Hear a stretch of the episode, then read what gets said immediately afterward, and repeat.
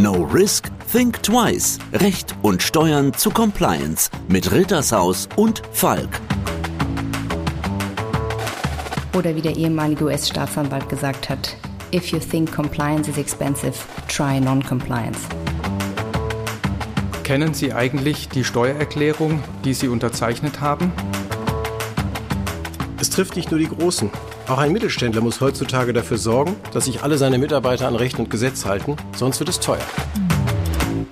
Herzlich willkommen zu unserer neuen Serie No Risk, Think Twice, unsere Podcast-Serie zu Compliance. Mein Name ist Professor Dr. Ulrich Töthmann. Ich bin Partner bei Rittershaus Rechtsanwälte in Mannheim und tätig im Gesellschaftsrecht, im Arbeitsrecht und vor allen Dingen auch im Bereich Compliance. Mit mir sind hier im Studio Christian Merkel und Dr. Alexander Wünsche von Falk und Co., Steuerberater und Wirtschaftsprüfer. Wollt ihr euch kurz vorstellen? Ja, gerne, Uli. Mein Name Alexander Wünsche. Wie du schon sagtest, bin Partner bei Falk, beschäftige mich mit Familienunternehmen und mit der Frage Tax Compliance Management System. Mein Name ist Christian Merkel, ich bin Steuerberater bei Falk, bin dort auf Umsatzsteuerrecht spezialisiert und berate vor allem auch im Bereich Tax Compliance Management im Bereich Umsatzsteuer. Prima, dann wissen wir, mit wem wir es zu tun haben. Alex, du hast uns heute einen interessanten Fall vorgestellt. Schieß doch mal los. Ja, Mandant kommt zu mir, klassisches Familienunternehmen, produzierendes Gewerbe hier in Deutschland hat sich schon vor einigen Jahren diversifiziert und auch ins Ausland begeben. Mittlerweile gibt es Tochtergesellschaften in Ungarn, in China, auch in den USA. Nun hatte das Thema, dass Produkte aus Ungarn und aus China hier nach Deutschland kommen und er gleichzeitig dann diese Produkte weiterverarbeitet. Spezialteile werden dann auch in die USA geliefert. Ja, für den Mandanten stellt sich die Frage, ob er seine Preise mit den Tochtergesellschaften einfach verändert, wenn er aus Ungarn und aus China die Warenpreise reduziert. Und gleichzeitig hat er ja festgestellt, dass er Leistungen ins Ausland erbringt, insbesondere Controlling, Marketing, Produktentwicklung, die er im Moment überhaupt nicht verrechnet und einfach die Preise so gestaltet, wie es für ihn dann einfach günstiger ist in der Konstellation im Firmenverbund. Uli, was würdest du dem Mandanten sagen? Kann er einfach rechtlich die Preise so vereinbaren, wie es für ihn günstig ist?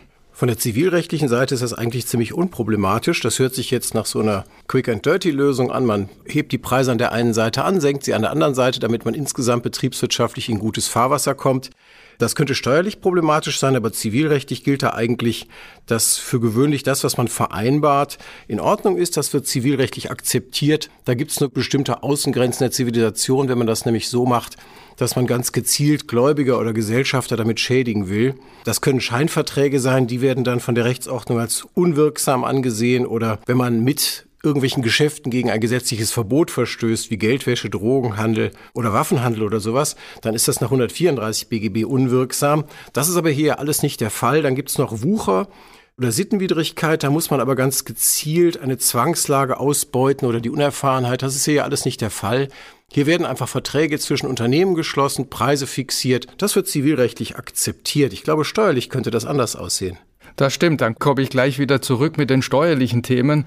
Wir sind hier natürlich in dem Bereich der internationalen Verrechnungspreise. Da gibt es sehr viele Vorschriften über das Außensteuergesetz, natürlich im Körperschaftssteuergesetz. Und man kann hier auch nicht einfach miteinander verrechnen, so wie der Mandant es vielleicht im ersten Schritt im Kopf hatte, dass er sagt, naja, die einen Preise sind zu niedrig, die anderen Preise sind zu hoch und in der Summe passe ich das dann einfach mal so an. Also es gibt hier sehr viele Vorschriften und er muss auch aufpassen, er muss das dokumentieren. Nach 90 Absatz 3 Abgabenordnung hat er bei Auslandssachverhalten ohnehin eine erhöhte Mitwirkungspflicht und gleichzeitig kommt es dann noch zu zusätzlichen Dokumentationsvorschriften, wenn er bestimmte Größenordnungen überschreitet. Das sind bei sonstigen Leistungen 600.000 pro Jahr, bei Umsätzen 6 Millionen pro Jahr. Dann muss er eine sogenannte Verrechnungspreisdokumentation aufsetzen und das detailliert beschreiben, was er da tut und auch begründen, warum das angemessen ist. Und wenn er jetzt hier Preise verändert, dann kann er da natürlich Schwierigkeiten bekommen, dass er die Formvorschrift nicht einhält, aber auch materiell, dass es verdeckte Gewinnausschüttungen oder auch Hinzurechnung nach Paragraph 1 Außensteuergesetz kommt. Ich glaube, Christian, aber umsatzsteuerlich muss er auch Dinge beachten, wenn er Rechnungen vielleicht in abweichender Höhe festsetzt. Genau, natürlich umsatzsteuerlich gilt grundsätzlich als Entgelt, also als umsatzsteuerliche Bemessungsgrundlage. Auch das, was ich vereinbart habe, gibt aber eine Ausnahme, nämlich die sogenannte Mindestbemessungsgrundlage, die allerdings nur dann eingreift, wenn es Leistungen von einer Tochtergesellschaft gibt an den Anteilseigner oder an eine nahestehende Person. Das wäre jetzt hier beispielsweise der Fall Leistungen dieser Tochtergesellschaften in China und Ungarn an die deutsche Produktionsgesellschaft. Da könnte das mit eine Rolle spielen. Was jetzt allerdings bei deinem Sachverhalt hier die größere Rolle spielt aus meiner Sicht, ist vor allem, weil wir ja auch China und USA mit im Spiel haben, also Drittausländer, also ein Warenverkehr mit dem Drittausland. Einmal ein Halbfertigerzeugnis, das von einer chinesischen Tochter an eine deutsche Produktionsgesellschaft verkauft wird, die da draußen Fertigerzeugnis fertigt und dieses Fertigerzeugnis dann an eine Tochtergesellschaft in den USA weiterverkauft. Und da haben wir nämlich zollrechtlich grundsätzlich so, dass normalerweise der Grundsatz auch ist, wir legen den sogenannten Transaktionswert zugrunde. Also Zollwert ist die Bemessungsgrundlage für die Einfuhrabgaben, also Zölle und Einfuhrumsatzsteuer.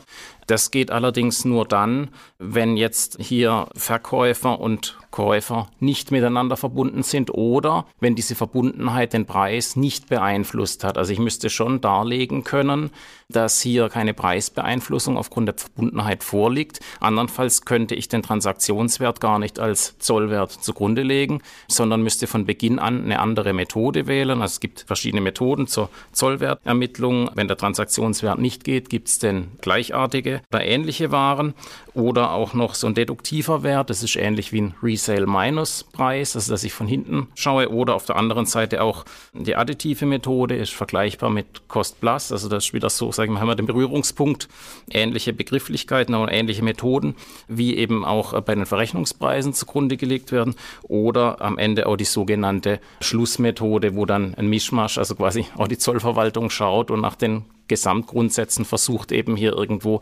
ja einen mehr oder minder marktgerechten Preis zu finden. Und klar, bei der Einfuhrumsatzsteuer wäre es ja im Grunde keine große Musik drin, weil wenn ich zum Vorsteuerabzug berechtigt bin, ist es ja neutral.